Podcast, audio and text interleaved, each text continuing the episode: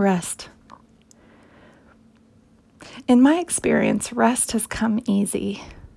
The signs that tell me I am tired are very strong and hard to ignore. But I've noticed that not everybody has the same experience with the word rest. The signs are harder to see because of busyness, being overwhelmed, or out of necessity.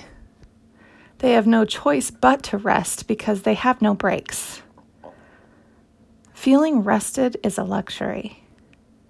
I have, of course, experienced times of no breaks when I had young babies and I couldn't rest even when given the chance to rest. I couldn't fall asleep, aka mommy insomnia. Being perpetually tired made even the smallest tasks impossible to do. That period of my life is a complete blur. Today, when I get a chance to rest, I take it and I say thank you.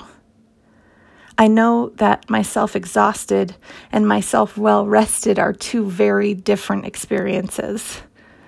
Stepping back and taking a rest is the way that I express that I am taking care of myself. I can be grateful for every moment of rest because I know it'll help me be present with family and friends when I come back refreshed.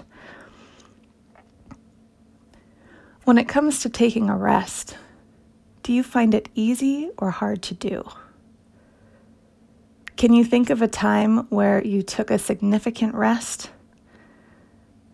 What was it like to step away from everything? Did you come back refreshed? If it's been a while, summertime is an excellent time to schedule your next one.